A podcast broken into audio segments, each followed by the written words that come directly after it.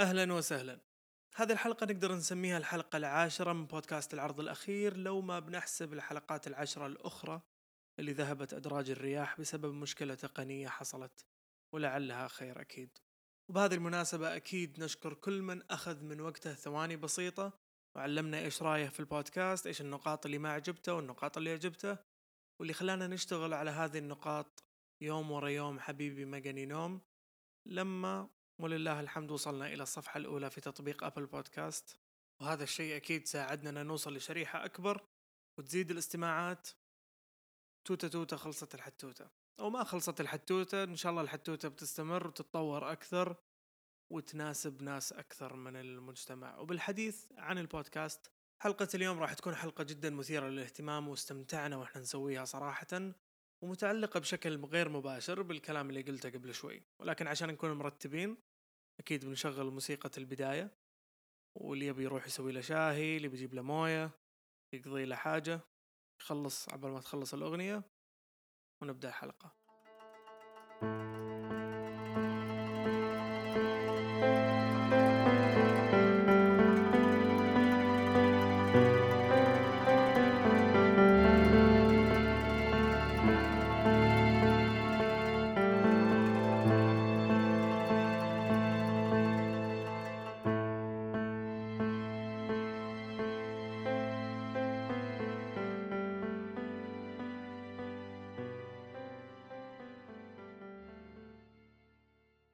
أهلا وسهلا مرة أخرى. في جميع الحلقات بالإضافة إلى هذه الحلقة كل اللي كنا نسويه هو عبارة عن مشاركة الأفكار عن طريق اللغة. آخذ نفس أطلع الهواء من فمي مع بعض التلاعبات بفمي عشان أصنع اهتزازات صوتية اللي تستقبلها طبلة إذنك الكريمة ويترجمها مخك الكريم إلى أفكار مرة ثانية. طبعا أكيد لما نحاول نتواصل مع بعض ما يجي في بالنا أننا نبغى نسوي اهتزازات صوتية وما أعرف إيش.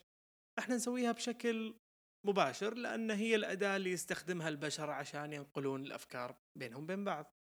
سواء كان علم أو مشاعر أو حتى أفكار غريبة تقدر تنقلها من عقلك إلى عقل شخص ثاني ترسمها بمخه بمجرد وصفك للفكرة باستخدام اللغة. تقدر تقول لشخص عن تجربتك في السفر وكيف شفت العمران والشوارع وغيرها وتشوفه يتفاعل معاك ويبدأ يتصور المكان ممكن يسألك عن تفاصيل أكثر لأنك نقلت له التصور من مخك إلى مخه. وهو أكيد قاعد يحاول ياخذ بعض التفاصيل اللي يحتاجها عشان يكمل الرسمة والتصور في ذهنه. هو ما راح المكان بس أنت خليته يتصوره. وممكن هو الآن يتكلم عن هذا المكان ويشرحه زي ما أنت شرحته بالرغم من أنه ما راح له. بس البيانات الأصلية اللي في مخك تنتقل من شخص للثاني بسبب اهتزازات صوتية سويتها بفمك. مو قاعد أكبر الموضوع بس صراحة حلو التأمل في تفاصيل الأشياء اللي ما ننتبه لها دائما زي هذه. وبوجود آلاف اللغات حول العالم كل لغة تختلف اختلافات كبيرة في المصطلحات ومخارج الحروف وفي كل تفاصيلها ومختلفة كذلك في شغلة مهمة جدا واللي هي البناء. لو تبغى تقول جملة مكونة من فعل وفاعل ومفعول به الثلاث عناصر هذه ترتيبها يختلف من لغة إلى أخرى. بس كيف تعدد اللغات هذا يقدر يغير طريقة تفكير الشخص وتصوره للعالم؟ وهل متعددين اللغات يتصورون العالم بأكثر من طريقة بما أن عندهم لغتين أو أكثر؟ وفي الفترة الأخيرة كثير ناس يلاحظون أنفسهم أنهم يفكرون باللغة الإنجليزية مع أنها مو لغتهم الأم مجرد لغة يتقنونها. فليه تغيرت لغة التفكير؟ تتفرد كل لغة بطريقة تعبيرها عن محيطها اللي تعيش فيه بطرق مختلفة. يمكن هذا الشيء اللي يخلي تعلم بعض اللغات صعب لأن المسألة مو عبارة عن أنك تتعلم مصطلحات من لغة ثانية تبغى تتعلمها وتطبقها بنفس قواعد لغتك الأم. فتاخذ لغة ثانية تبغى تتعلمها وتطبقها على نفس البناء فعل فاعل مفعول به. أنت لازم برضو تتعلم كيف تعبر بطريقة هذه اللغة. بعض اللغات فيها كلمات مو موجودة في لغات ثانية وبعض اللغات بنائها يختلف تماما يعني مو فعل وفاعل ومفعول به ترتيب مختلف. وغيرها من الاختلافات أكيد اللي تميز كل لغة وتميز متحدثيها كذلك وطريقة تصورهم لمحيطهم أكيد. خلينا نسلط الضوء على بعض الاختلافات الأساسية في اللغات ونوضح بعدها كيف هذه الاختلافات تؤثر على الشخص. أول الاختلافات هو ال grammatical gender. وترجمة جوجل تسمي هذا الشيء الجنس النحوي اللي هي زي ما هو واضح اللغات اللي تؤنث وتذكر الجمادات بخلاف اللغات اللي ما تطلق التذكير أو التأنيث إلا على الأشياء اللي عندها الأعضاء البيولوجية الذكورية أو الأنوثية بين قوسين البشر باختصار. اللغات اللي عندها هذه الميزة يسمونها gendered languages. وأسهل مثال لها طبعا اللغة العربية. ففي اللغة العربية نقول هذه القهوة وهذا الشاي. القهوة مؤنثة والشاي مذكر. هذه الطاولة وهذا الكرسي مذكر مؤنث مع أنهم جمادات. هذا القمر وهذه الشمس برضو مذكر مؤنث. بس الجندرد لانجوجز هذه مو زي اللغات الأخرى. يعني ما تعتمد على شيء متفق عليه زي أعضاء الجسد مثلا. لا كل واحد من هذه اللغات يعاند الثاني. القمر مذكر في العربي بس الإسبان يعتبرونه مؤنث ويعتبرون الشمس مذكر. طبعا هذا الشيء يغير في نطق الكلمة في اللغة نفسها.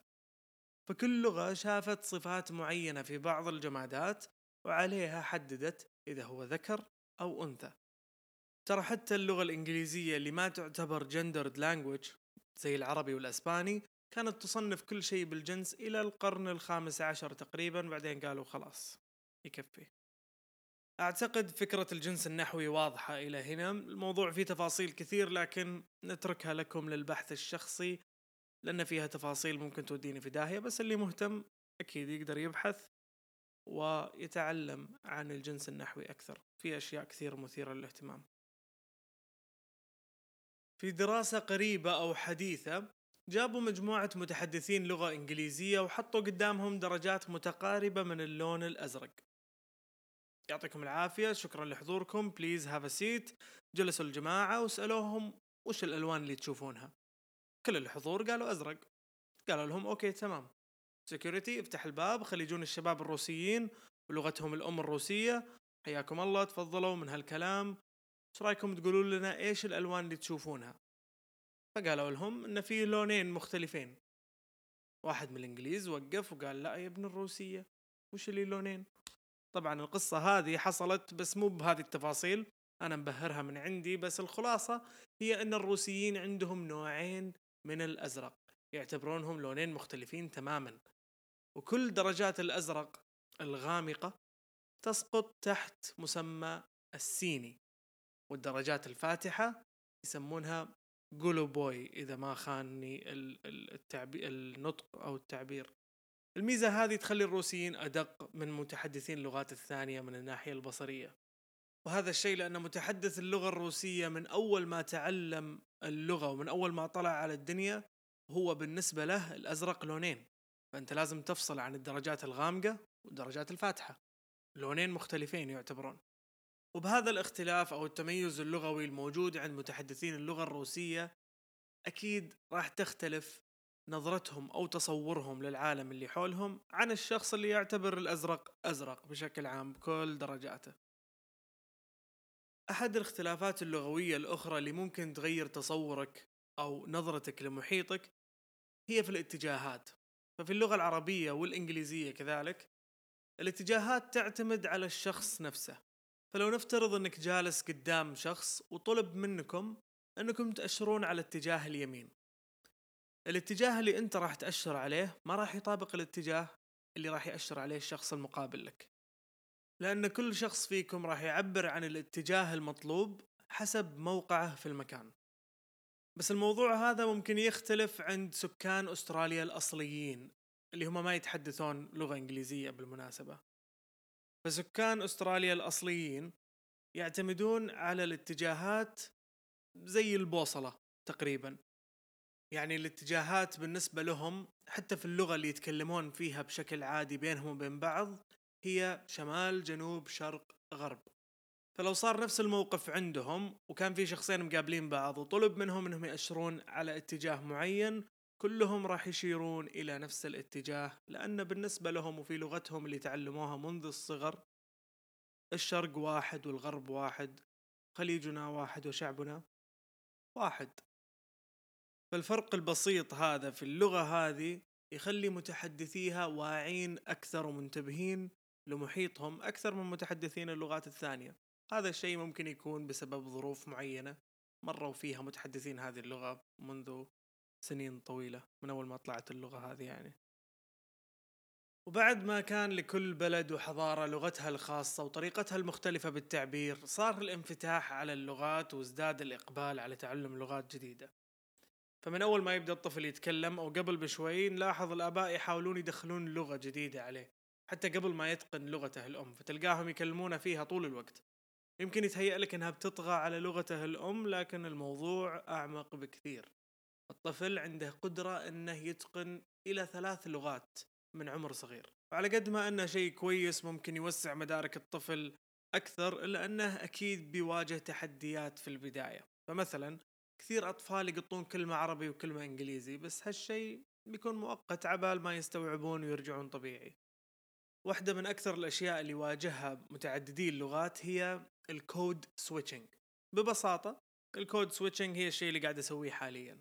إني أخلط لغة بلغة ثانية وأنتقل من كلمة لكلمة بأكثر من لغة. التناوب اللغوي هذا يصير تلقائيا عند الشخص متعدد اللغات بدون قصد منه.